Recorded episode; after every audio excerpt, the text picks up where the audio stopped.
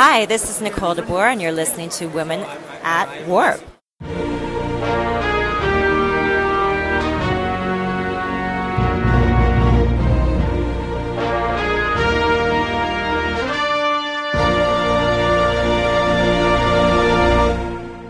Hi, and welcome to Women at Warp, a Roddenberry Star Trek podcast. Join us as our crew of four women Star Trek fans boldly go on our bi weekly mission to explore our favorite franchise. My name is Grace, and thanks for tuning in. With me this week is Jarrah. Hello, listeners. Today, we're going to be returning to our coverage from Star Trek Las Vegas, but we have a little bit of housekeeping to do first. Our show is entirely supported by our patrons on Patreon. Ah! If you'd like to become a patron, you can do so for as little as a dollar a month and get awesome rewards from thanks on social media up to silly watch along commentaries, which I gotta say are one of my favorite things we do. So you know we're really putting some love into it. Yeah, and patrons get to vote on which ones we we watch. Uh, so last one we did was Trouble with Tribbles, and it was super fun which it was actually a pretty good one as far as episodes go. We've had to do some really painful ones. So please give us money and pay for our suffering. Visit us at www.patreon.com slash women at warp. You can also support us by leaving a rating or review on Apple Podcasts or wherever you get your podcasts. Awesome. Except so, the deep web. You probably don't get a lot of good podcasts there. And if you do, we don't want to hear about it. Yeah, Stay, yeah, don't stay away. Stay leave us out of there, please.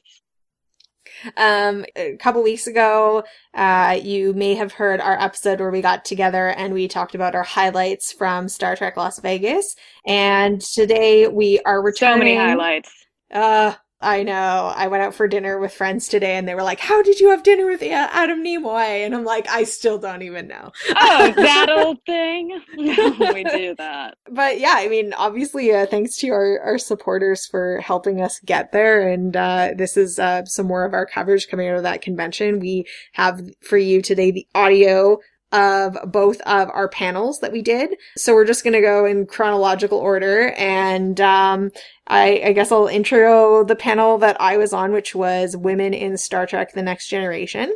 Uh, our very special guest was Gates McFadden, who obviously played Dr. Crusher. Um, and the other panelists are other people you might recognize from previous Women at Warp episodes. We had Eliza Pearl, who was on our episode about Guinan we had uh, Lucia Lorenzi, who was on our episode about uh, Barclay's mental health. And we had uh, Kayla Iacovino, who I think has been on our show twice. I definitely remember one of them was Kirk's love interests. Yeah, she's been and... she's been around a few times. Yeah, I, am having trouble remembering the second one, but anyway, awesome uh, women at warpy type people. So the warpies. Yeah, exactly. So um, I hope you enjoy the audio. Um, I think that, you know, this was the first time I had moderated this panel. It's a panel that's been around for a long time, um, in different forms at Vegas. Um, previously moderated by uh, Mary Serwinski and later Amy Imhoff.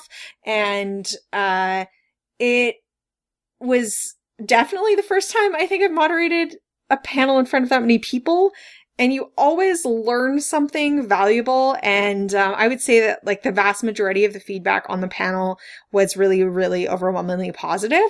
But as a feminist moderator, I'm conscious of the fact that when you are in charge of a stage, you have a responsibility to try to not reproduce the same types of power structures that we often criticize that, you know, make some people's voices more important than others. And uh, so I really appreciate that a couple of audience members did bring forward that they felt that, uh, unfortunately, uh, the women of color on the panel weren't given as much time as the white women and um, I always really appreciate when people like raise constructive feedback on things and uh, take that seriously and want to, um, you know, think about how we can do better. And I've, you know, talked to everyone since, and um, I think that the panelists all felt like it went really well.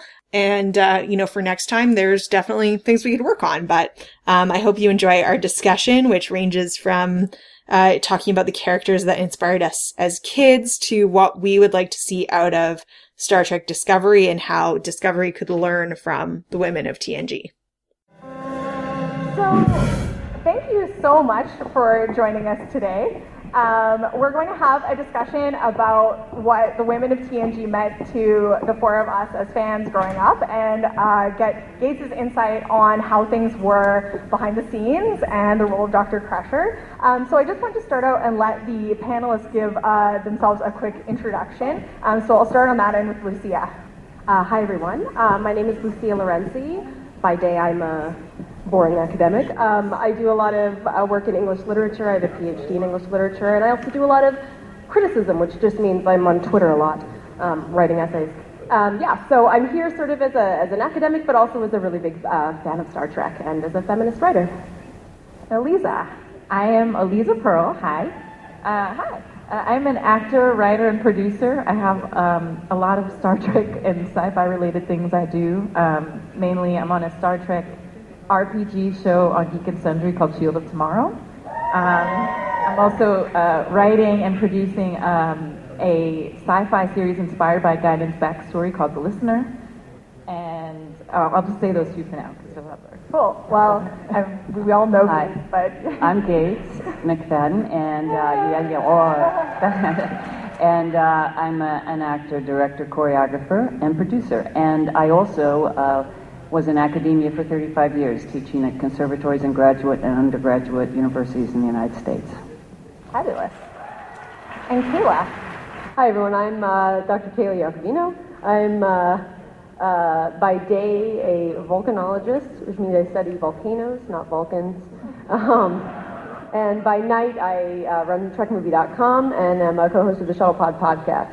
Really excited to, to be on this panel today with all you amazing people. I study Vulcans. Absolutely. So um, the first question I have is for our fan panelists, and uh, we asked everyone to pick one woman from next generation who inspires them, and to say a little bit about that. And of course, we can't all pick Dr. Crusher as much as we would love to, um, but uh, so I'm going to start with Eliza. Okay, um, so uh, watching Trek as a kid, I didn't latch on specifically to any characters. It just, in general, it inspired me to be obsessed with sci-fi, and so that followed me throughout adulthood. And then about five years ago, I started watching. There's a blog that someone probably in this room created called the Chrono- Star Trek Chronolo- Chronology blog spot, and I started just watching all of Trek chronologically. And when I got to TNG, I got to Guinan, and just seeing Guinan again, watching, just binge watching Star Trek and Guinan as an adult, really something about that character hit home for me. And I just saw her as this. Um, we knew so little about her. She was such a mystery. Yet she was so steady and full, like emotionally full and present, and fallible still. She wasn't someone who just came on and said, "You're doing this wrong." She also had her moments of having to be humble and humbled. And I just was really inspired by her as being a full, a, a person who can be fallible yet still be very strong and wise. Amazing. Um, so my pick um, was actually when I was a little kid. The first character that I really latched onto was Troi, and I think that's because to me she was like space princess, and she had like the jeweled crown kind of thing, and she's all like in the purple. And um, as an adult, I look back on that, and that's you know a little bit more problematic for me. But I think I really value, um, even though I think maybe the scripts didn't always value the role of her as a mental health professional on a starship, and I think that um, that would be like a super important role. And we got to see someone who had really strong emotional intelligence and who was in touch with other people's feelings. And then she got episodes like Face of the Enemy, where got to show that she had skills in unexpected and serious situations as well. And I wish we had kind of got to see more of that. Um, but uh, that is uh, the character that, as a kid, um, resonate with me and now as an adult, but in a very different way. Next, uh, we have Lucia. Um, so the character that I picked growing up, I was a really shy child, um, and so I picked Lwaxana Troi because she's very flamboyant and vivacious and walks into a room with these amazing clothes, and she has this fantastic presence, um, not only as a mother, but as a woman who knows what she wants and is very confident in her sexuality and in her opinions. And looking back, I kind of, you know, I really admire her for taking up space in that way.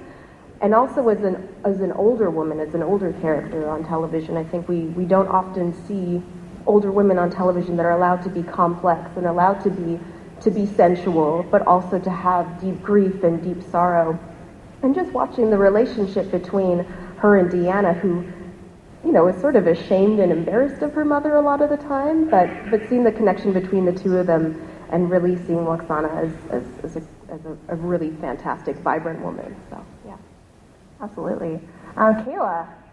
So, um, I have to admit, I'm uh, uh, almost embarrassed at the fact that I picked uh, Be- Beverly Crusher. Because it's going to sound, sound like I'm sucking up, but I'm not. um, but uh, yeah, honestly, I mean, if you guys have listened to, to the Shuttlepod podcast at all, you'll know that I'm the hashtag Team Bev. and uh, yeah, she was always a really important character for me growing up. And I think, you know, everyone watching Star Trek takes something different away from it. They notice different things about it.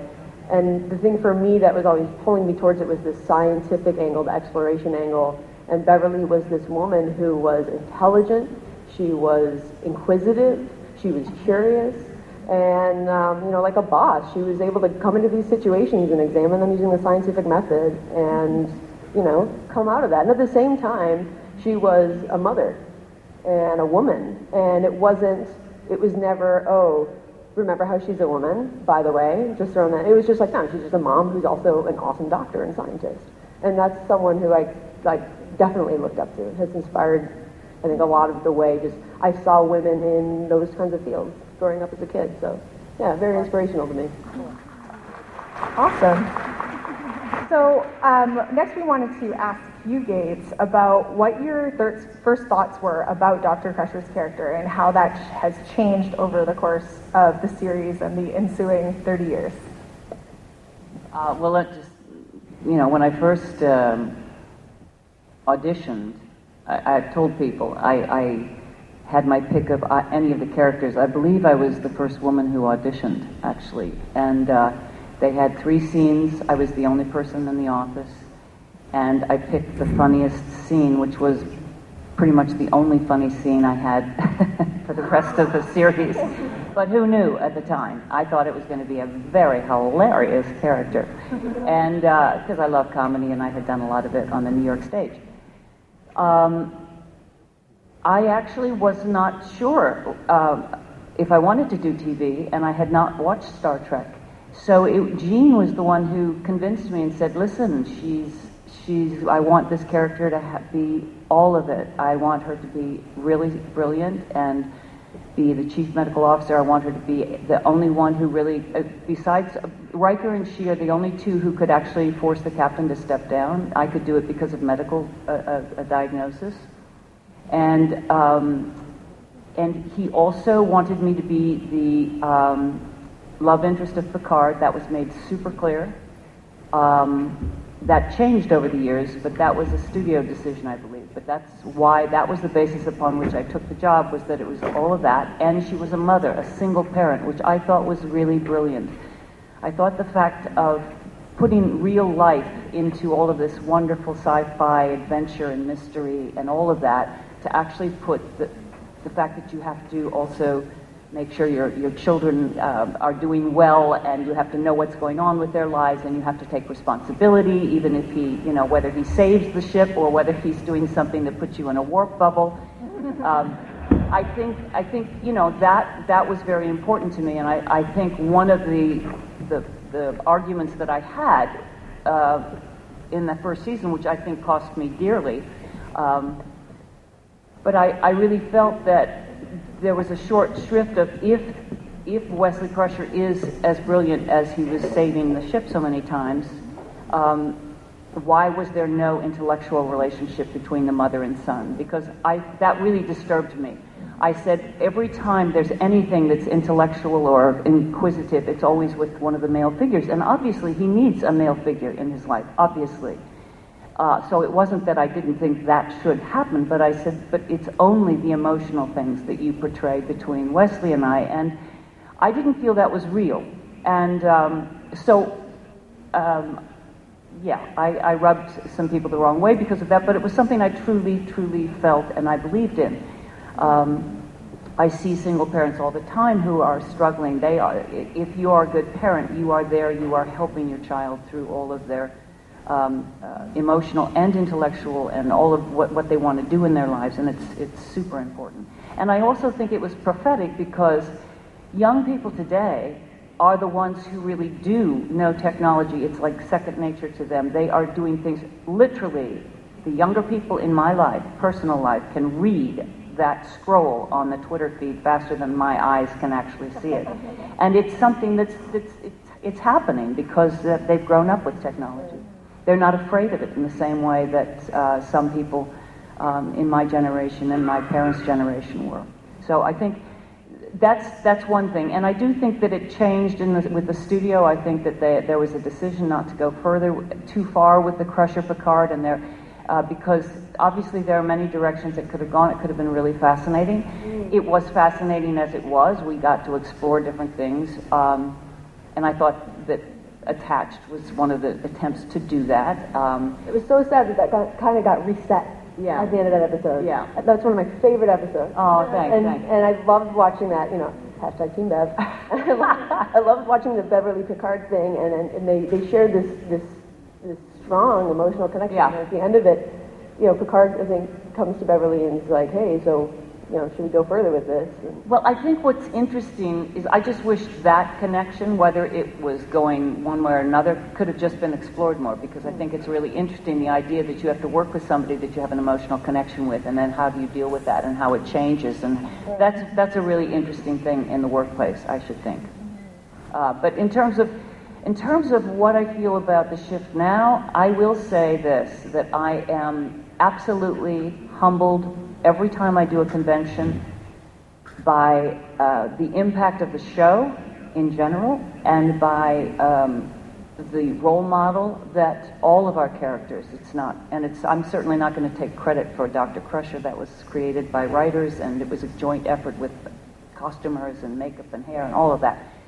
But i, I think it's just wonderful that there can be role models for um, young women and men and that they are positive.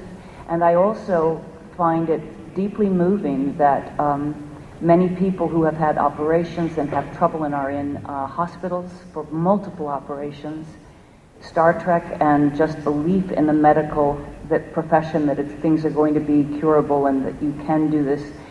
Uh, and that actually helps to keep them going and get them through it. That's fantastic. Uh, I mean, what an honor to be even part of it. And also, I have had people who have gone through multiple foster homes and have literally told me that watching Dr. Crusher was the mother figure. And I'm like, okay, so I don't take any personal responsibility for that, and, but that's fantastic that that exists for people because how hard to have to go through different foster homes and to have something like Star Trek, be it Picard, be it be it number one, no matter who, Deanna Troi, To have these role models is is so important, and I, I'm I'm totally in awe of the people who created the show. I'm much more as I'm older because I realize what a triumph it was, and a lot of that, of course, is because of the fans. But we have smart fans, and when I first got into Star Trek, people were always going, "Oh, these weirdo fans," and I, you know what? And that was totally not true. We we have amazingly bright fans, and I'm very very pleased to be part of it.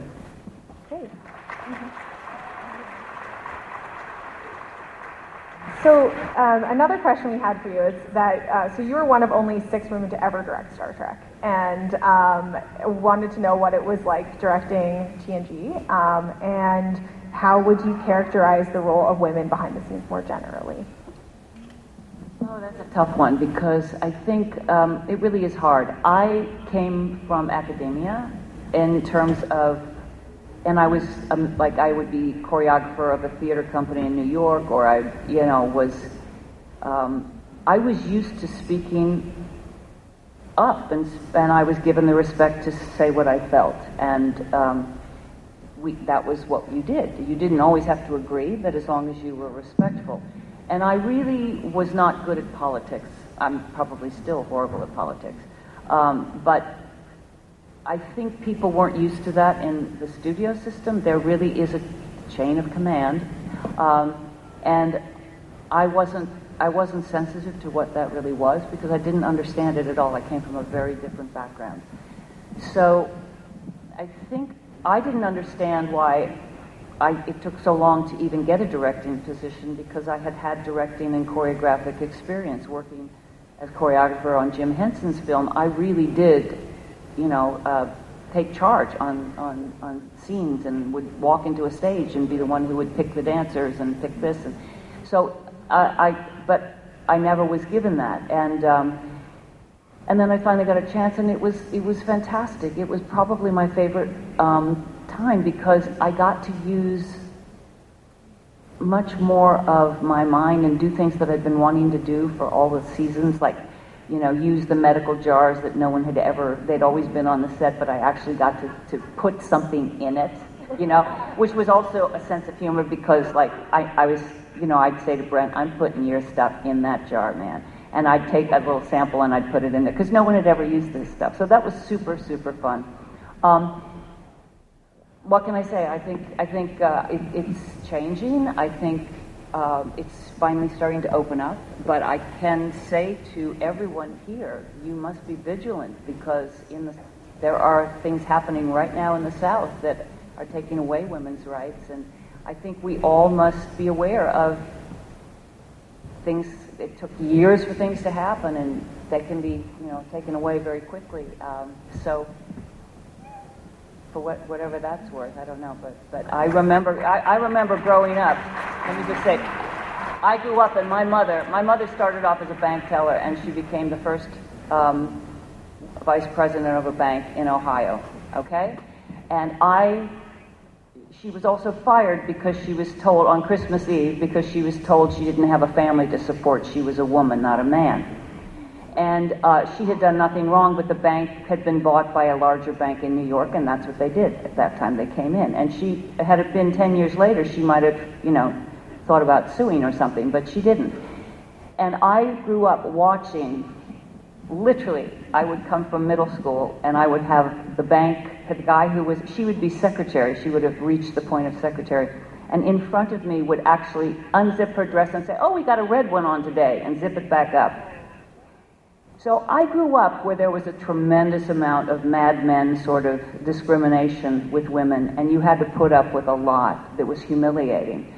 So I think that really got me to be uh, strong about women's rights and, and to care about things like that because it was really not fun to have to witness certain things that went on. And it happened to me also uh, as a young person who was, you know, dancing and singing and trying to do things, the assumption of a lot of other grief that comes with that when you're working so hard.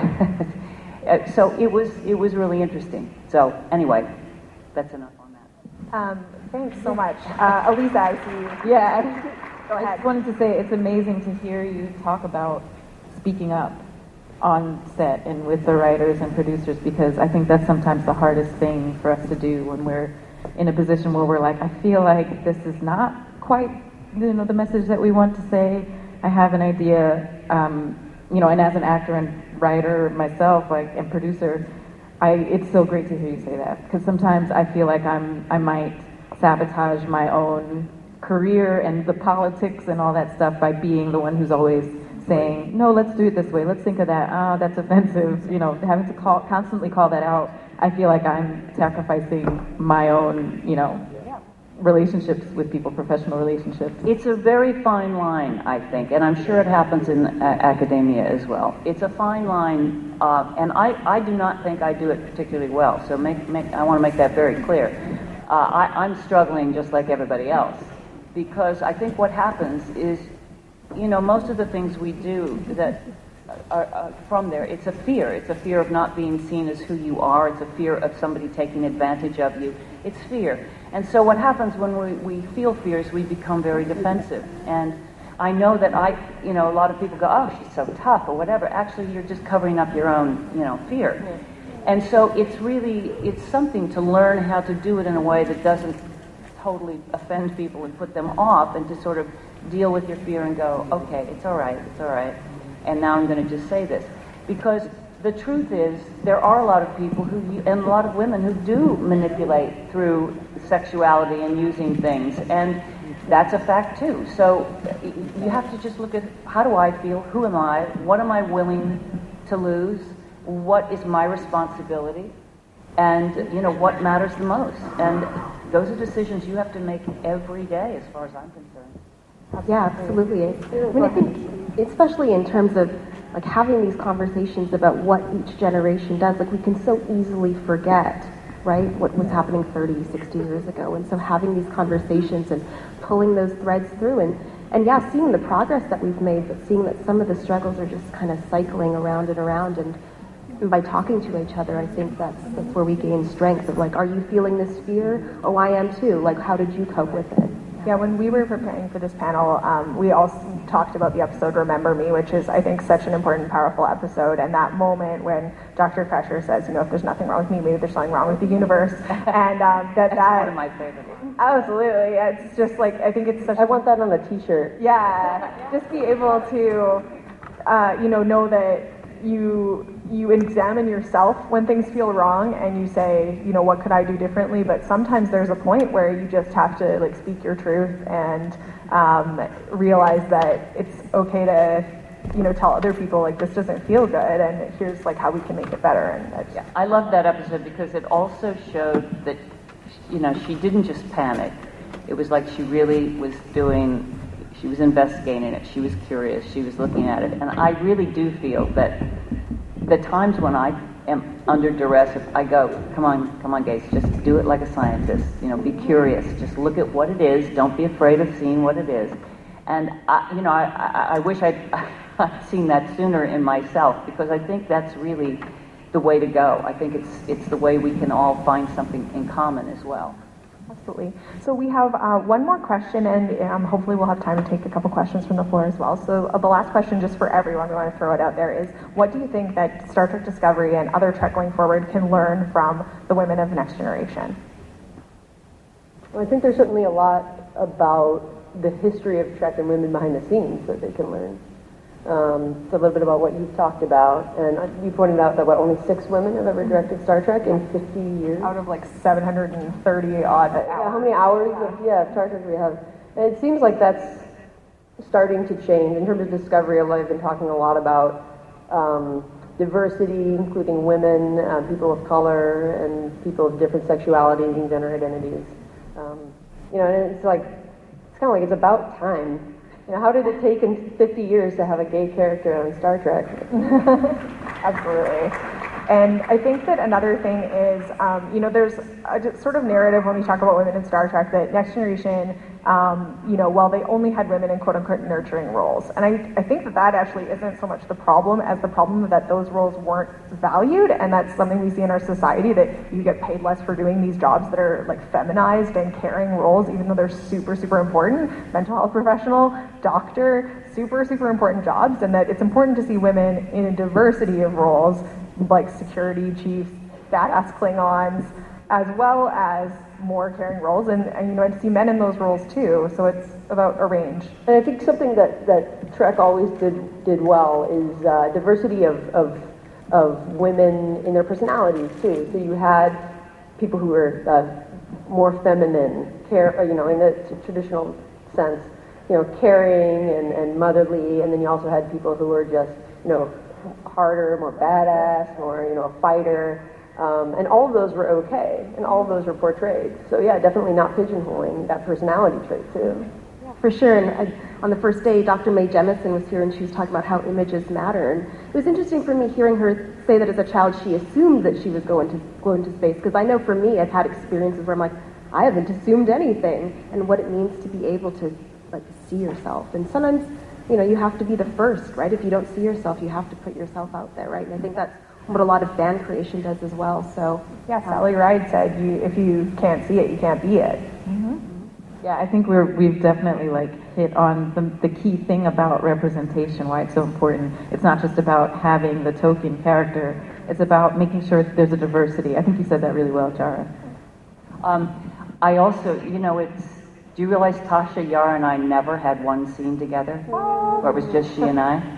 And Denise and I were always aware of that because Denise and I have actually I've directed Denise in a theater production. She was fabulous. I mean, we she's in the same theater company as I am in LA, And I mean, that's really interesting because that's the sort of thing that you, until you start to go back and look at it, you don't think much of it. But why did I never have any rapport with her? Why did, was, you know, she might have gotten injured. We might have had a discussion. What would that have been like? You know, I love thinking about things like that.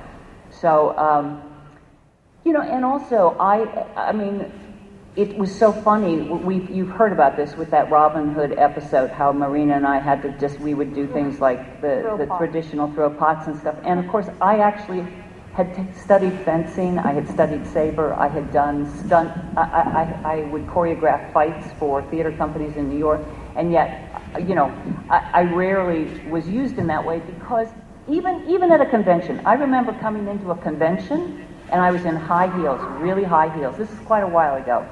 And I did um, a pratfall on stage, and people panicked because they, I mean, now, anyone who knows pratfalls knows I couldn't have possibly, I mean, I would have been dead, right? So, and, but it was shocking to have a woman in heels do a pratfall. It was like, ooh, scary. And, and that's, that's what's so interesting. It's constantly something where even in conventions, you see that there's a certain behavior that the women are supposed to do more than the guys. And uh, it's okay, but it's there. So I find it interesting. There's no judgment on it because there's no point in a judgment. But um, Can I write a fanfic of you and Tasha Yar yeah. fencing? yeah, girl. Yeah. Awesome. Well, um, let's uh, see if we can take a couple audience questions starting over on this side. Hi there. Uh, my sister and I have been coming to the conventions for years, and we have noticed um, almost a total lack of female moderators on these panels. We were wondering if you have any insight as to why that might be. Well, you know, uh, I'm a podcaster. I'm not like an insider, I would say, in the convention business, but I think that there is um, a bit of a, you know, you go to who you know, and um, there's a, uh, I think maybe a, and then just a, it's not, I don't think it's intentional. I think it's who do you, who do you think of first, and when you are um, someone who's already risen to a fairly high up position, like odds are you are maybe a white guy, and then you're thinking about your friends and or other people that you meet, and um, because women are already underrepresented in like powerful positions in the fandom, they just aren't the first people considered. But there's lots of awesome women doing awesome things in the fandom, and uh, I think it would be great to see more people moderating panels. Chase was mo- was moderating a panel in Germany, and she did a fantastic job. So, I mean, I think it's starting to change, right? I think so. This is our official request for more female moderators. Thank you. Thanks. Uh, we'll take a question over on this side. I have something for Gates McFadden. What you said a few minutes ago about the medical technology in Star Trek. About two months ago, I was in the hospital for a quadruple bypass on my heart, and I kept kidding all the nurses and the doctors. I can't wait till the day when they have this little thing they can wave over you. Say here, you're cured. You're good for another hundred years. It'll be someday. And it's starting to happen. They actually have a medical tricorder that's very close. I mean, they've had the contest, the X Prize. And it, it's really starting to happen. It's phenomenal what's going on also with the study of the brain and the discoveries and the, what's happening even with, um, uh, you know, radiology. We, we are so advanced. You know, I, I would have died about five times had I not been living now. And I think it's going to just get better and better. But I'm, I, I, how, how are you feeling now? I'm feeling okay now, except when I cough, it still hurts a little bit, right in here and out a little bit. But yeah, someday we'll have where they can cure anything. You'll Wouldn't that be forever. great? That would be great. Well, I'm glad you're doing better. Lots of love. Thank you. We'll take a question over here. Hi, first of all, back to uh, talking about Remember Me, I just had to say um, when I wake up in the morning and I start reading the news, the first thing that starts going through my head is, well, there's nothing wrong with me. There must be something wrong with the universe. so, um, but my question is so with Discovery coming out, uh, the media has been kind of highly emphasizing, you know, wow, this is the first time we have a female captain in Star Trek or a female lead character. And that's not actually true. because we've had Captain Janeway. That's right. So, w- what do you think is different about it this time, or is it just cultural amnesia that they've generally forgotten that we had Captain Janeway? Like, what what's up with that? What do you guys think? I've been, I've been hearing more so that it's the first black female lead character. That might be what they're meaning to say. I'm not sure. But, Yeah, I think I certainly think there. It depends what outlets you read, right? I certainly think there's there's some amnesia there. Um, but you know, there is a, a point though that that Michael Burnham, the lead of Discovery, is. It, it's, a, it's she's in a unique position in terms of Trek, where the, the show it seems is going to be really focused on her character quite a bit. So less less of a, an entourage kind of cast, and more really focused on her and the events around her. Um, so for whatever that's worth. But yeah, no, I think it's important to say, hey, look, there's 50 years of history that's come before this, and it's not just Trekkies that care about that. There's a, you know, th- th- that's an important part of why this exists and why this is such an epic franchise and an important franchise, and so, you know, long lasting and has such an impact. And so we can't, we, we can't just erase all of that and say, oh, but look, we're being so diverse. It's like, well, Trek was breaking ground in the 60s. You've got to acknowledge that. So yeah, point taken. And, and I think also, it, I mean, I'm, I think it's so smart with what the writers are doing. Um, because we've had a lot of the, the grand ones where it's the captain and the ensemble, and I think to actually see what would it be like from one person's point of view much more is really something I've thought about, and I think it's really fascinating. Uh, it, and I love, you know, I- think a lot of what you, it's not even amnesia as much as just their marketing. You know, to market something, you, say things in particular ways. But I think it's going to be awesome. I'm actually very excited to see it. And I think it's it's really important that she is a woman of color. And I also think um, Michelle Yeoh's casting was really smart. Um, I mean, we've had like uh, the uh, um, Asian characters on Star Trek have not been some of the strongest. Like we got Hoshi, we got Kim, we have Keiko O'Brien. There are some characters that like all, you know all could have really I think been Fabulous actors. Absolutely. Fabulous. Absolutely. Fabulous. But unfortunately didn't get like a ton of great material. And um, so I think, um, you know, having Michelle Yeoh in this command position is also super smart. She's going to be fabulous. However long she lasts. Wow. I mean, come on, she she's like a dead captain walking. I still think it's a good casting. And Sonequa Martin-Green. It's going to be great. uh, yes. Uh, hello, my name is Cameron. I just wanted to thank Gates um, as well for being uh, an integral part of my childhood. I grew up watching The Next Generation, Voyager, and Deep Space Nine as well. So, being a, a millennial, I hope that means something to the cast that it's still going on. Um, and as part of that, and as part of seeing you know women in more leadership roles or more important roles in TV, sort of as a man, um, being a feminist as well.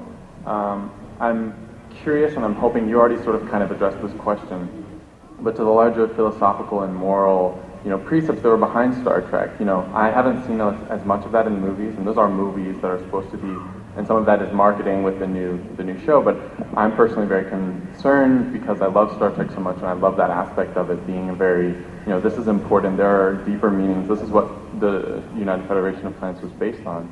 Do you guys see that continuing into Discovery, or you, I'm somewhat concerned just because of the, the advertising, I think, probably. But. Well, I think um, certainly I'm not on the inside on that, but I, I, I feel that for us, for the next gen, there was a difference between the studio doing the movies versus the producers of the TV show. Uh, I, in terms of what really portrayed our ensemble the best, it was episodes like All Good Things. You really, you really felt our bond and, and how important our relationships were. The movies, it was different. It was really more from the studio. It was a different thing. It's like, okay, we want to hit the 18 to 36 year old males, and we want this and we want that. I think, obviously, I was not on the inside, so this is all conjecture, but that was my impression very much.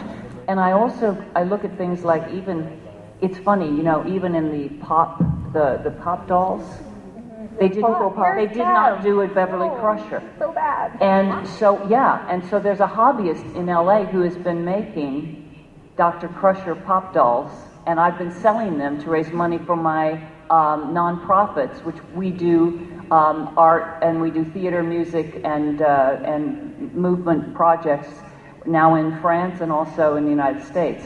And so, I'm, where can we find them on your website? I'm going to be auctioning off. Uh, uh, one this weekend, and then I'm going. I only do it for auctions, and it all every penny goes to the nonprofit, which are listed nonprofits. Uh, and I'm, I'm gonna, I pretty much sell one every convention. Uh, and it's really cool, you know. So uh, that kind of discrimination still goes on. It's weird. And, and even in a Pez once, instead of putting Crusher, they put a figure of the world or something. I mean, yeah, yeah, like, yeah. I've seen I, I went over to the uh, Hallmark booth that's here. That made actually. me feel so bad. Actually, You this know? weekend, um, Hallmark is here promoting their little plushies, and for the next gen, they didn't put uh, any of the women in it. So it's like Data, Picard, Geordi, and Worf.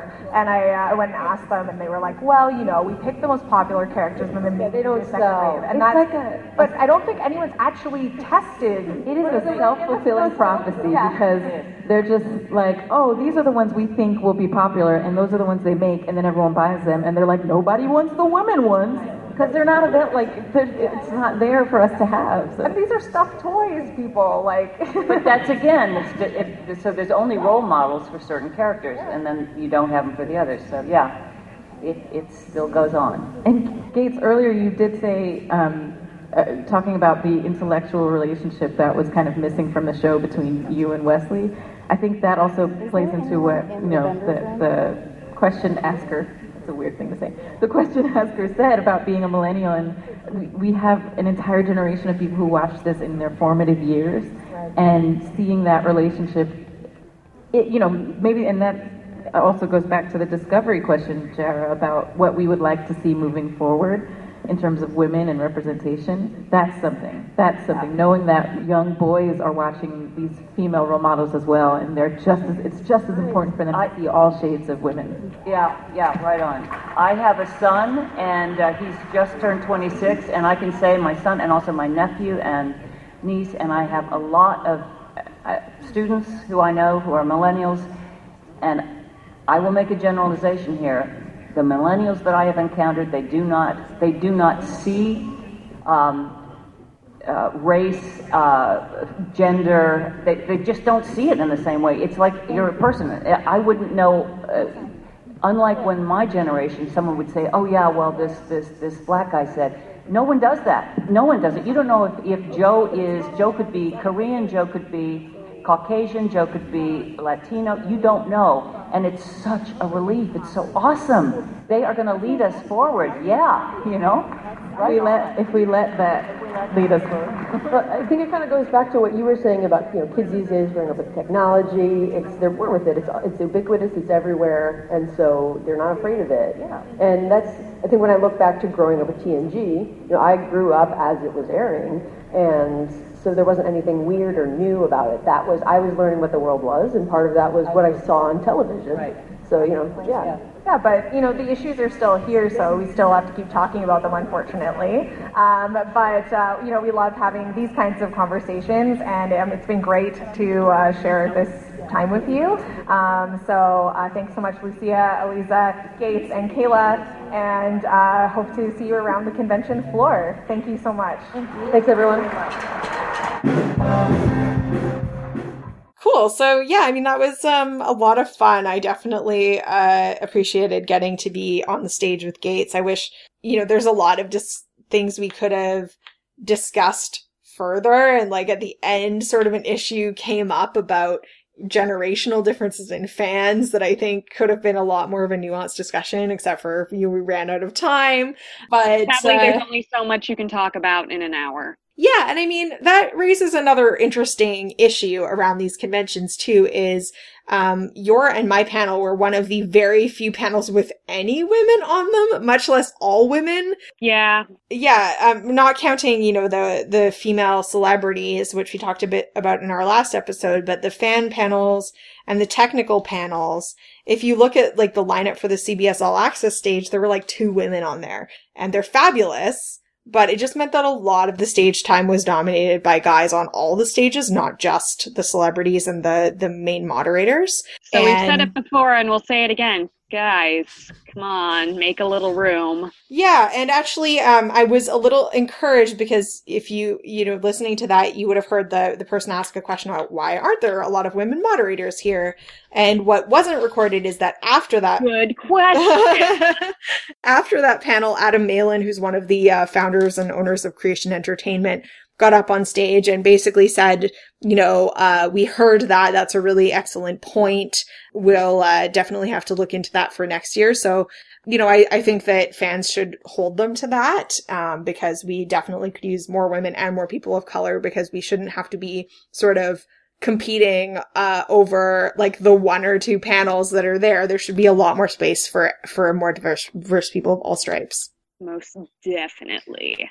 And as you were saying, mine was uh, the other all women panel, wasn't it? Woo, yep. It was great fun. It was such a blast. Um, for full disclosure, we were following up a panel on um, on the science behind the eclipse and the penumbra shadow of said eclipse. So there was some very intensive science talk going on. So after that, uh, we were all just kind of in a daze from hearing all this information from backstage, just being like, oh, how do we follow that up?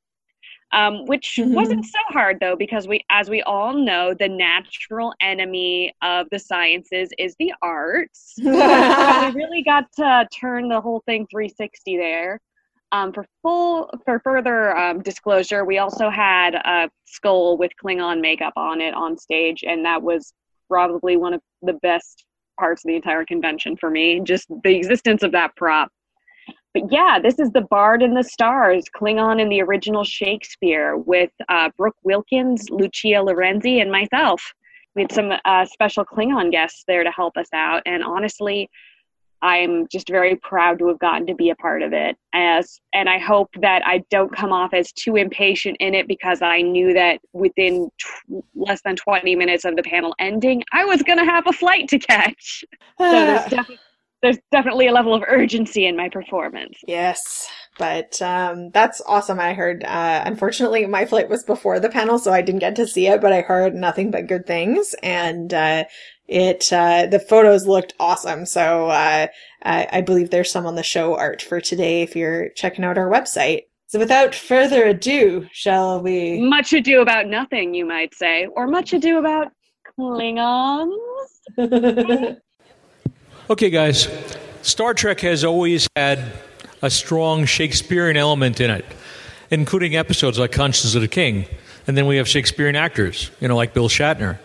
Um, so today we're going to talk a little bit about Star Trek and the Bard, and uh, let me introduce the person who will be telling you about it, Miss Brooke Wilkins. Oh, you, you can take this one. You can take one of those.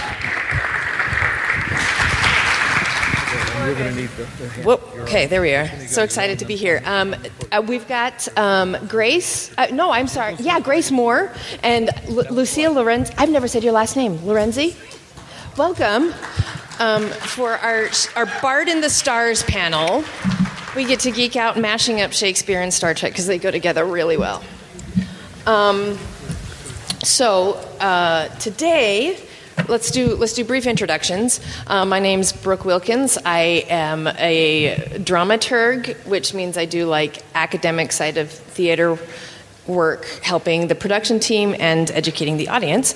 Um, periodically, I'm on stage as well, and I costume, and I am a lawyer. I make no sense. I'm done. Um, I'm Lucia. Um, I'm an ex theater nerd turned into a uh, PhD in English literature, admittedly not a Shakespearean, so I won't tread on my colleagues' work. Um, yeah, so I'm really interested in literature when it appears in non literary things like Star Trek. I'm Grace Moore, co host of Women at Warp, and I stabbed Caesar four times before realizing he owed me a 20. this is Yahoric. yes, we have Yahoric. We knew him well. Alas. Alas. Alas. Alas. So today we're going to be focusing on Klingons in Star Trek.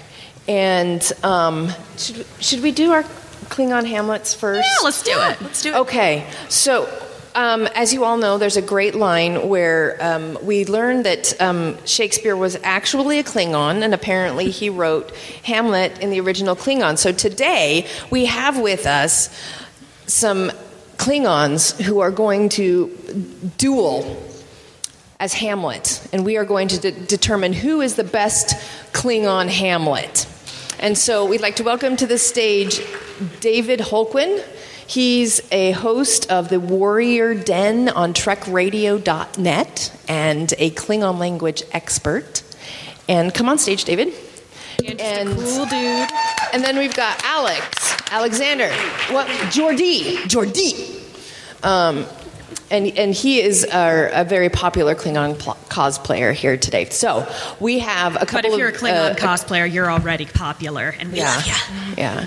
So they have kindly um, dis- um, agreed, I, I mean, bravely, honorably agreed to duel it out for us um, as Hamlets. So, uh, David, do you guys need? You guys need a mic. I'll get one. Oh, you got one.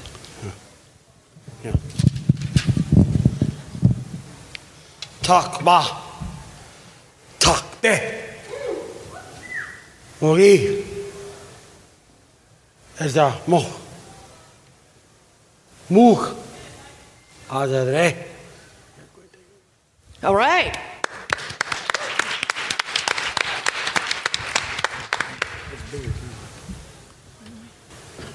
Va dochat yorik. Wait, wait, wait, wait, wait. Hamlet. We are doing Hamlet. Oh, there we go. If y'all aren't tweeting pictures of this, you're doing something wrong.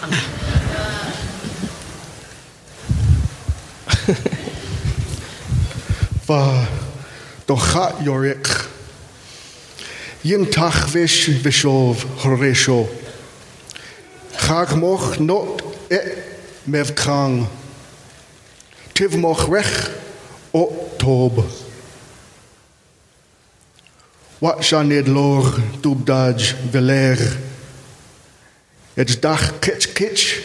Naj borg yabdij.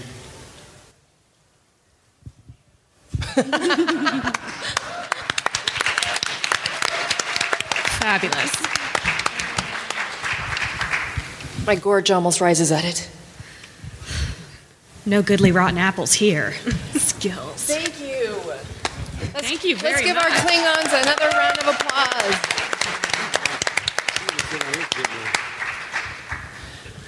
Um, so, how's that compared to English? Guttural. Very guttural. Yeah, it's very guttural. Now, and, and actually, I want to talk a little bit. Maybe we'll. No, I'll mention this just right now. No, no, we'll talk about it later. Remember how was that? Did that really feel like Klingon, or was there something just a little bit wrong? Think about that, and I hope we can bring it up a little bit later because we'll talk about the existential crisis in Hamlet and the Klingon Empire. Okay. Um, Yay, existential crisis. Okay, now have we got we got the computer um, up and oh, an error occurred. We've got technical difficulties. We're and over. again. Gonna Okay. just keep doing Elizabethan Curses. non sequiturs. There we go. This is what we need. Okay, so. Okay. Oh, I can see what's on the screen. No. Oh, this. This is not happening. It's happening. It is. To say the least. I mean, oh my attention gosh. here is killing me. I me. had it all queued up, and it's not doing it. No, it's on my computer. Okay. If we were Here we performing at the Globe, we'd have people off on the Oh my side singing now. Mm-hmm. Do you understand what it's saying? More showmanship. More showmanship.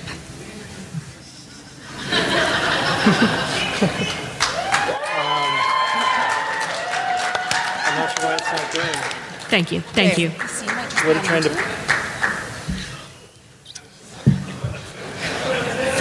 I didn't say you could stop. Ah,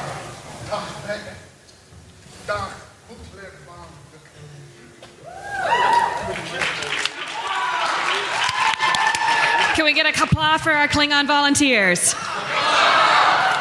One more time. That didn't sound quite honorable enough. Just one more. Yes!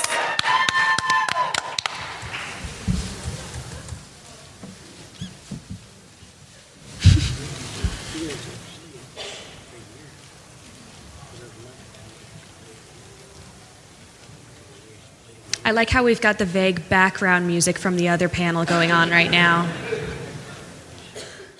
It just kind of makes oh, them our good split up. Gordon. Good Gordon? I'm a Mormon, I don't swear. Do you need me to swear on your behalf?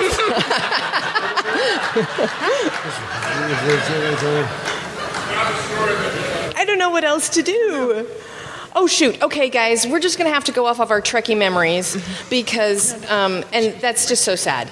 Okay, we have to remember Star Trek Six. You remember? We're, I'll, I'll do a, a brief summary of it really quick, and um, we can bring up this. Um, so, Star Trek Six, there's a dinner between the Klingons and the Federation on the Enterprise, where It's we tense. learn It's tense. It's tense. It does not go well. Romulan ale is involved, and we learn that. Um, uh, Shakespeare was done in the original Klingon, and there's various um, uh, Klingon references, uh, Shakespeare references that are um, mentioned. So, for instance, oh, good, Gordon, n- notifications. Yes, let loose the dogs of war. Yes, yes. the chimes at midnight? I'm getting all nervous and messing everything up, guys. Straight up, this scene is just What like a is it even Shakespeare doing? off for all the actors.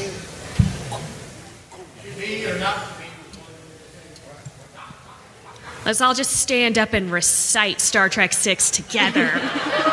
Okay. Oh, You know that's what it's doing. everybody. Oh, okay. Here we go. So we have several Shakespeare quotes, um, but what they're really talking about, it's not just Shakespeare.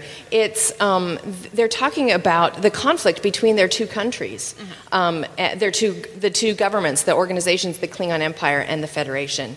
And Shakespeare's kind of the interstitial fluid and how they communicate about this, um, along with some quotes, references to Hitler and things, which are anyway. Yeah, yeah, we, we've got uh, a, a lot of references. So um, the, the question is when, when, um, when, when the Klingons say uh, you've ne- never experienced Shakespeare until you've read him in the original Klingon, which why anybody would read Shakespeare boggles my mind. You've got to watch him. Um, is is the issue of cultural appropriation. So um, what? So the question. So the question t- to discuss right now is what is cultural appropriation and um, how it relates to the scene. So Lucia, can you can you give us a, a, a rundown of Cold cultural notes? appropriation? Yeah, so I guess the tweet version of it, the short version of it, the cultural appropriation is is it involves power dynamics where more powerful powerful cultures um, take from other cultures without any sort of engagement or respect for the original traditions, um, which is different than cultural, like cross cultural engagement and that kind of stuff. So Mhm. it really is about power and often about taking a particular thing and taking it out of the original context. And while we do definitely have in this scene it being taken out of the original context and being kind of claimed as a Klingon work, you know, calling it the original Klingon, we also have to ask ourselves in this scene are the Klingons the oppressive party or the oppressed party? And that's where a lot of the tension comes from the question of who's in the right, who's in the wrong in this situation when they're both just tongue lashing each other over dinner. Yeah. Um, so my question is: Are the Klingons um, ap- appropriating it, or are they, is it cultural appropriation or artistic appropriation in the in the Klingon with what they're doing? Do, are they making fun of Shakespeare, or are they actually? Well, who hasn't, for one thing? um, for another, uh, we've got to respect the fact that translation is the first step to appreciation if you're trying to make something accessible to different cultures. So it definitely makes sense that um, the Klingons would want to ring it, read it in Klingon if they're going to read it. Again, if we do see it performed, though, I love the idea that there is a, a Klingon Shakespeare core out there, and I really want to know what their long term production plans are. Um, um, so, but yeah, it would need to be translated in order for it to be accessible. We have, um, I think you mentioned earlier when we were talking that uh, translation is a big theme in Star Trek Six, and that idea that this um, great humanistic work is being taken and being sort of translated and sort of uh, probably in their, in Kirk's mind garbled through the Klingon tongue is probably just kind of an affront instantaneously to him that it's being translated and being othered in this sense. Yeah, I mean, I think it's interesting that, that Shakespeare often gets you know that you can't mess with Shakespeare. You have to do it in your English accents, and you, you know you have yeah, to do it in the proper you know, time and place. But Shakespeare is always in translation, right? It's in translation yeah. from the the original language, um, the original like form of English that was being used at the time, and, and Shakespeare's sort of universality, as it were, lends it to translation. So you see productions that are set, you know, during the Civil War in the American South, or with mm. mobsters in the 30s, um, and so the idea that Shakespeare for me anyway, is always in translation. At this is, an important. Point. At this point, um, perception of Shakespeare's work and the influence it's had is uh, as big as, if not bigger, than the actual works of Shakespeare mm-hmm. themselves. So it's constantly being interpreted. You have to look at it with a fresh eye in order to see anything done with it these days. Mm-hmm. Well, and I think it's interesting when you look at some of Shakespeare's uh, words in a Klingon context. Mm-hmm. It's very interesting. I think that exchange when um, Gorkon first quotes Shakespeare and says um, to the undiscovered country, everybody gives all of the humans in the room turn and look at him like why are you toasting death mm-hmm. because that's what the undiscovered country is in the context of that speech mm-hmm. um, but i think it's very interesting that uh, for a klingon they live closer to death than humans do. We try to avoid it, but Klingons are always about battle. They always are closer to death. And in truth, death is our future. So it's really I find that I find that resonance mm-hmm. really fascinating how it it tr- it doesn't quite translate. It's actually changed a little bit and given some depth um, in that context. I like that also this idea of the Klingons referring to uh, death and the future as being sort of simultaneous. It's um, it's not a bleak perspective, but it's a dark ex- uh, perspective, but it definitely fits in with that Klingon ethos, and I really appreciate that. Mm-hmm. Also, I want to know how many people were able to like see the teaser posters and hear early on that there was a Star Trek movie going to be called The Undiscovered Country, and they were just like, oh, Shakespeare reference. I want to know how many people got it right off the bat. Probably only the, a few. All the cool people did. Oh, Raise your hey! hands. Yeah, yeah, yeah. Yay. Um, so here's another question. So Chang implies during the dinner, which we didn't get to see. I am so sorry because that scene is a work of art. Straight I've up. been obviously watching it over and over again, and you know the universe cursed me. But it's a you can watch that scene over and over again, and get something new out of it every single time. Um, you just get to see some powerhouse acting. Yeah, it's amazing. Um, so Chang implies um, and, and other humans earlier in the movie had also implied that the Federation is dying because the Klingon Empire is dying uh, after Praxis exploded. Um, and it, it's the implication there is it's as if the conflict between those two countries is uh, what defines the, the con- countries or governments, what defines them, and therefore creates them. And it's almost ignoring the fact that it's the internal decay of the Klingon Empire that is leading to the Klingon Empire's destru- destruction. Mm-hmm. Um, so, with that kind of background, um, how does how does that resonate with similar situations in Shakespeare? And what does it teach us about our own world. Mm-hmm. Well, we've definitely got the uh, the King Lear analogy there, with lots of turning again. Uh, a house turned upon itself cannot stand, and we get a lot of that in that one.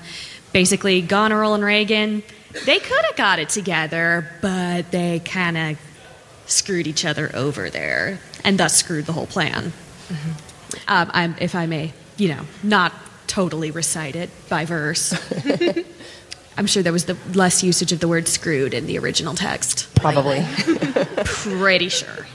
Yeah, and I think Hamlet is a is a is a great. Oh yeah, it's such a great example of just of, of decay, right? And it's you know something is rotten in Denmark that mm-hmm. it, that it's the decay mm-hmm. um, of that entire family and that entire house. Mm-hmm. Um, and the way that it all falls apart. And it's interesting because at the end of Hamlet, sort of Horatio is the one who's sort of tasked to pass on this story. Mm-hmm. And so part of me wonders also is it just the falling of the empire or is it the loss of the story, right? Because if the, if the story of Denmark goes on, right, then there's still sort of honor in it. Mm-hmm. Yeah, and we talked earlier about how, um, from the Klingon perspective, Hamlet is just really a bad bad they Klingon. Would hate Hamlet. I mean, he, yeah, he, Klingons are supposed to take revenge. You know, Worf goes in and kills Duras mm-hmm. immediately when mm-hmm. he finds out that um, Duras killed his K'Ehleyr. Um, Hamlet the Klingon Hamlet just sits there and dithers. The human Hamlet sits there and dithers too. He's but just from the much Kling- like, I can't yeah, do it. I can't kill him while he's praying. yeah. Um, and from the Klingon perspective, that is the worst possible thing. So there's an existential crisis that the heir to the Klingon Empire can't be a Klingon. And so there's that kind of a crisis. So I think it's interesting that they would they would quote that and Not to mention existential crisis is one of the huge primary themes of Hamlet in and of itself. Right. Um, we're going to go through that list again just in case you guys are bored and want to read what's on there. Oh, there's a picture of Queen Elizabeth. Good Queen Bess. Um, uh, so, let's see. What else did we want to talk about with this? Um, we already talked about translation. We've kind of been through our questions. Do you guys want to play a game? Let's play a game. Would you like to play a game? Where are the games? the games. The games afoot. Okay, and that is Shakespeare. It's not just um, what's that? Sherlock Holmes. Okay, that's Shakespeare. Henry V. See, you already learned something. Aren't you glad you came? Ouch. Okay, so in the interest of time, we we have um, already kind of filled, gone through this. We've got eight Klingon characters versus eight Shakespeare characters, and put them in single combat. Uh, found the winner, and we've already, just for the sake of time, been through a few of them to help us be able to finish. So our first conflict was between Kor and Henry V, and we thought Henry V, who conquered all of France, would um, win that battle. Um, between K'Ehleyr and Richard III, we had a hard time deciding this one. Um, because K'Ehleyr would just totally kick his hiney. Um, but Richard III, who can woo and win a woman over the dead body of the man, her father in law that he murdered, and he still gets her. It's like, this guy's charming. All he has to do is convince her to come up to a tower once and it's over. Yeah, it's like Richard III is manipulative and charming. We couldn't. fi- We we decided he might actually defeat K'Ehleyr, not in a battle of physical battle, but in a in a diplomacy in battle. a diplomacy battle. Yeah. Um, Duras versus Joan of Arc, two bad guys. Joan of Arc would win, hands down. Um, uh, Gorkon versus Julius Caesar, they both got assassinated. They'd both have us who see who can get stabbed the most times contest there. And we figured Gorkon's probably been stabbed most and survived. Julius Caesar succumbed. Yeah. Um, also, Gorkon didn't complain about it when he was going down. He didn't go, "Why, Brutus?" Yeah, he didn't have time to talk. Nah. He just died. Yeah. Um, Straight to Sto-vo-kor. Worf versus Hamlet. Worf, of course. of Um, the two avenging sons here, Worf actually got some stuff done. Yeah. Lursa and B'Etor versus Goneril and Regan. We Now, had this- opinions on this one. this Yeah. one could be fun. And and we kind of decided Lursa and B'Etor. If it was just Goneril, she would have won. But Goneril and Regan together, they they're not a good. Again, they can't keep it together as a dub, as a duo. They'd turn against each other. Um, Gowron versus Othello. Uh, we think Othello would win. So, oh, I hear some people Dissent. disagreeing. We hear dissent in the crowd. Yeah. And Martok versus Macbeth. Mostly that's a poetic thing why I wanted to put them together. Martok versus Macbeth. Also the alliteration. Yeah, exactly. it's very al- al- alliterative. And of course, Martok would win. Now, if it was Lady Macbeth, Oh. might be another Yeah. story. she got that ball rolling. So, Beth kind of screwed himself over. So we've got Henry V versus Richard III. Who wins? Henry. Henry. I love that we have Henry. opinions in our crowd. I won. I Henry. I, I Henry that. I 100% agree. Okay, we got Henry. Okay. Okay. Joan of Arc versus Gorkon. I'm hearing a lot of yells for Jorkon. Jorkon. Ooh, shall we ma- today's mashup day? That's shall we true. mash them together? Joan of Gorkon. Joan of Kronos would be, oh my god, I want to see the Klingons adapt that. This is happening, guys. we are doing Klingon this. theater history is being made as we speak. Okay, Joan of Gorkon. Okay. Worf versus Lursa and B'Etor. Okay. Worf. Yeah. Clear consensus here. Yeah. Clear consensus. Okay. Othello versus Martok. Martok. Martok. Okay. Alrighty. Okay, we've only got one Shakespeare character, one pure One and a Shakespeare character, one and a half here. Okay, guys. But we're not- we're not gonna Henry judge on V halves. versus Joan of Gorgon. I am cosplaying this. Okay. I am so excited about that. okay, Henry V versus Joan of Gorgon. Joan. My. Okay, okay, we got we got to do a raise of hands here. Henry V, raise your hand. Okay, Joan of Gorkon. It is so Joan of Gorgon. Oh yeah. I gotta stop saying yay, don't I? Okay. Huzzah! Huzzah! Okay, Worf versus Martok. Oh, guys, this is this is hurting my heart. I'm hearing a little dissent. I'm, I'm hearing mostly Worf. I'm hearing mostly Worf too. Okay, raise of hands.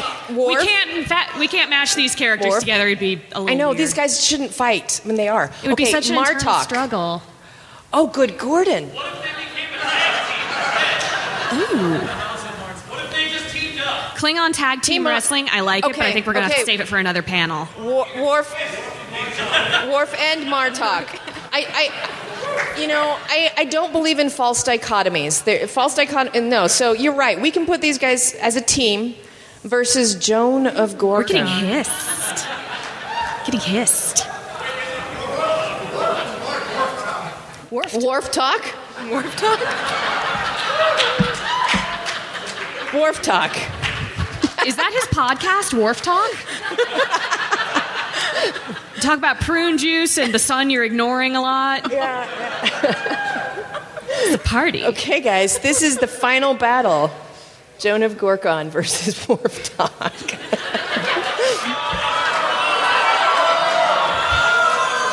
okay, Worf, Worf Talk.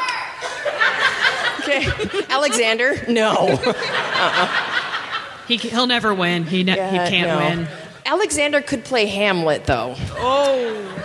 I could see it. Yeah. Okay. Okay. So we I, Worf talk again. Let's see Worf talk. Okay. And Joan of Gorgon. Okay. It's Worf talk.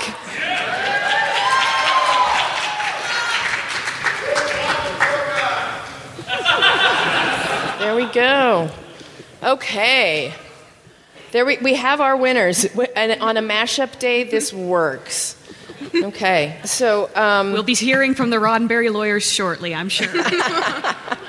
And I, I am seriously already planning out my Joan of Gorkon cosplay. Mm-hmm. That will that will be awesome. Although I don't know how I'll do a French Klingon accent. Not a clue. well, if they can do Klingon filigree, you can do Klingon accent. There we go. Yeah. With, with some French in there. Okay. Well, thank you guys for coming to the Bard and the Stars panel, and um, I, I hope we can continue doing this because there is so much to talk about in relation to Shakespeare and Star Trek. So, thank. Oh, oh. Does Does anybody have any questions or anything? We've Oh, got a yes. few minutes. Oh, yes. Yeah. Hello. Hello. So awesome panel and awesome discussion. Um, but so I think when you're asking yourself why does Hamlet, why do Klingons find Hamlet intriguing? Why would they do that? You, it sounds stupid. You are thinking about it from a human perspective. Okay. That's what we got. Change our perspective. All right. So in the human perspective, Hamlet is about should I take revenge? Mhm. Should I murder? The Klingon perspective is should I not take revenge? Is it better for my country that I not take revenge? Oh, and that's kind of in line with Gorkon's um, approach when he's trying to the détente that he's trying to create. Yes. Yeah. So you have there's a lot of great stuff, and they actually wrote the Shakespeare into Star Trek Six because Christopher Plummer was bored with the character. So Mhm. Nicholas Meyer said, "All right." well, I'll also, if you have Christopher Plummer, you Yeah. gotta give him something to yes They to actu- soliloquize about. And Marc Okrand had to rewrite the Klingon because Christopher Plummer was like, "That sounds stupid. I'm not reading that." So Well, okay, and you know what? In my panic to get ready for today, I tried to learn Klingon by doing this. It is super hard. It is hard. Okay. Yes. Thank you. Thank you. I really do hope we get further discussion on uh, least to most approved of Shakespeare plays from a Klingon perspective. Like we established, they would hate Winter's Tale the most. Yeah, Winter's Tale would be a terrible Klingon play. Oh, but the hate it. Henriad would be an awesome Klingon play. They'd be all over it. Romeo and Juliet is just two houses. Yeah. Like, Mm-hmm. Twelfth Night as a Klingon play. Twins. Yeah, I see it. um, sir. I don't know if you guys are aware of this, but in the original iteration of the Klingon language, there was no verb to be. And um, I thought it was kind of cheating for them to use that in Hamlet's, uh, you know, in Hamlet, the Klingon version. How do you think this is more psycholinguistics? A culture evolves without a verb to be, and how is that reflected in its literature?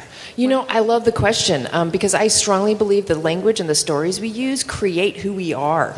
So I don't know the George answer. Orwell agrees. Yeah, I, I don't know the answer. In, in, in, in reality, the uh, to be is not literal. It's exist. Whether to exist or not, or cease to exist. So that's where the interpretation into your Terran language comes in. You have so many words that mean the same thing. taH actually means to survive or exist or endure. So, Oh, so taH simply being is surviving. or taHbe', not to survive or exist. Mm. See, you're surviving existing, not being. See, your humans have a be. No, no, be is different. Klingons, we exist. So there's more action in the Klingon language. It's, to it's the idea is to take action. You almost in- make it a transitive verb, not intransitive. yeah, and the, To Eng- the English You're is a thinking in passive. English, not Klingon. Why haven't we gotten Ezra Pound up on this Klingon business? It'd be amazing. Thank you. Um, where are we on time? Okay. Um, did we uh, discuss that enough for you? It's up to you guys. Okay. Could you ever? Thank you. Thank you for the Thank you. question. Yes. Hi, thank you so much for this panel. Uh, it's been really enjoyable, and also thank you for allowing us to be. What would they call them? The Groundlings. the- at the- Groundlings? groundlings. That's what Groundlings, yeah. yes. So You guys are very all our groundlings. shouts and such, especially me. Um, my question, well, my setup is um, one of my favorite productions of Macbeth was actually set in like 1950s Louisiana, and it was it was funny because you know everybody's always drinking and it's Tamara and Tamara and so on. Um, so one thing I love about Shakespeare is how it, you know, it doesn't have to be straight and you know all black and you know whatever. You can you can bring it anywhere, right? And that's what I love about the the Klingon things. We, we brought it anywhere, right? Um, so personally, I would love to see a Macbeth set with a Klingon cast and someone like the Duras sisters as Lady Macbeth and so on. Um, and I was wondering, uh, could each of you maybe say what play you would like to cast in a Klingon setting? How, perhaps? And maybe if one of you wants to say, that's fine. Um, so that's my question. What, how would you set and cast a, a Klingon Shakespeare production? Okay, so Lear is probably one of my favorite Shakespeare plays, Yeah. and I've, I've thought about this before. And and Goneril and Regan, Lursa and B'Etor. Okay. Yeah. Um, and oh, I, um, I I thought through the whole thing uh, And at the, one the point. daughters would be perfect. Yeah, like because K'Ehleyr would be a great Cordelia. I think a lot of productions of Lear kind of don't get Cordelia right because she actually is as stubborn and strong and uh, purposeful as the rest of her family, um, even though she's directed to cry a lot. Um, and so I think K'Ehleyr would make a great Cordelia. Um, and I, I even had a Lear at one point, and now I can't remember. Anyway, that that that's I would love to see Lear with Klingons. Thank you so much. D- uh, you guys? Yeah, I mean, I would like to see Romeo and Juliet, just because I'm, I'm interested in what Klingon love stories like. Like it's a love story and a tragedy. Like what's more Klingon than that, right? Yeah, yeah. Like I'm always interested in what like love scenes would look like in Klingon. Like are they just gonna like attack each other? Probably. Yeah, like super violent. Um, but I just like the idea. Like two warring houses just sounds so Klingon to me, and I would love to see that. Klingon Titus Andronicus would be brutal. that would be heavy metal. We got time for one more question. Okay. Thank you. Thank you very Thank much. you. Anyone? Anyone? Okay. Oh, one more question. Okay. Hi there. How does uh, Klingon adjust for uh, Shakespeare's uh, rhyme and meter in his English prose? You know, I actually did a little research on that because I don't speak Klingon, uh, but I, I love Shakespeare. And you, when you're when you're performing Shakespeare, you have to rely on the poetry, the structure that uh, that he put in the language. Um, and so it is very important. That's a really good question. And actually, the translators did try to capture some of the scansion and um, structure and the poetry as much as they could in the Klingon. But it's interesting. Some of the translations are inter- um, different. Like um, in Klingon, uh, when Hamlet says um, about Yorick, here hung those lips that I have kissed. Um, in Klingon, it actually is literally the chin that I have bitten. Um, Well, and, and another example is when they talk about the slings and arrows. The Klingon language did not have a word for arrow or sling, so it's which is sometimes super weird. right. But they use They're the word for projectiles. torpedo, so it's like you could think of an arrow almost as a torpedo in a way. So some some adjustments have to be made, but it, at my- that point it gets to what is the essence of trying. Klingons are more advanced than you. Here, here's here's one of my favorite adjustments for for the Klingon. Um, uh, Hamlet's talking about. Uh, Again, oh, it's the Yorick speech. Um, now get you to my lady's chamber and tell her, let her paint an inch thick to this favor she must come. In Klingon is, and tell her, even if she underwent a thousand cosmetic surgeries, to this favor she must come. I thought that was funny. It's funny Anyway. because I feel like uh, when I've taught Shakespeare to my students, they often struggle with the language. And I think that the discussions we're having about how English and Klingon work together would be really interesting to help students understand Shakespeare. And probably more interesting because I've taught a lot of students are like, why are we reading Shakespeare? And Yeah, I'm why like, are you reading it? You should be performing it. and it's amazing. Like there's if and it sort of makes me wonder like why are we teaching Shakespeare and not Star Trek? Like what what what are the what are the stories that we want people to learn from, right? So I think that moments where we can integrate discussions of Shakespeare or texts that might seem dry to people or Mhm. that aren't accessible, um, this is a great teaching tool. Yeah. Definitely. Thank you. Thank you. Thank you all for coming. And I got I got one more little thing to add. Um, the Klingon translation of Hamlet was uh, actually done by the Klingon Language Institute, which you could find at kli.org, the Klingon Language Institute. So they do have the the translation of Hamlet comes with both the Klingon and the English.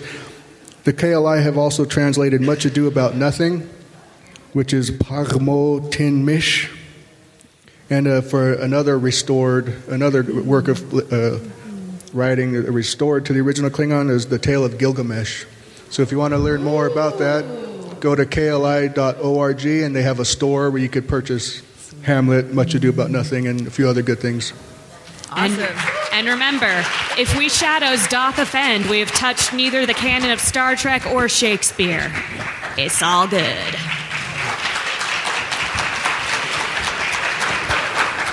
And that was The Bard and the Stars. Thank you all so much for listening to our convention coverage from Star Trek Las Vegas 2017.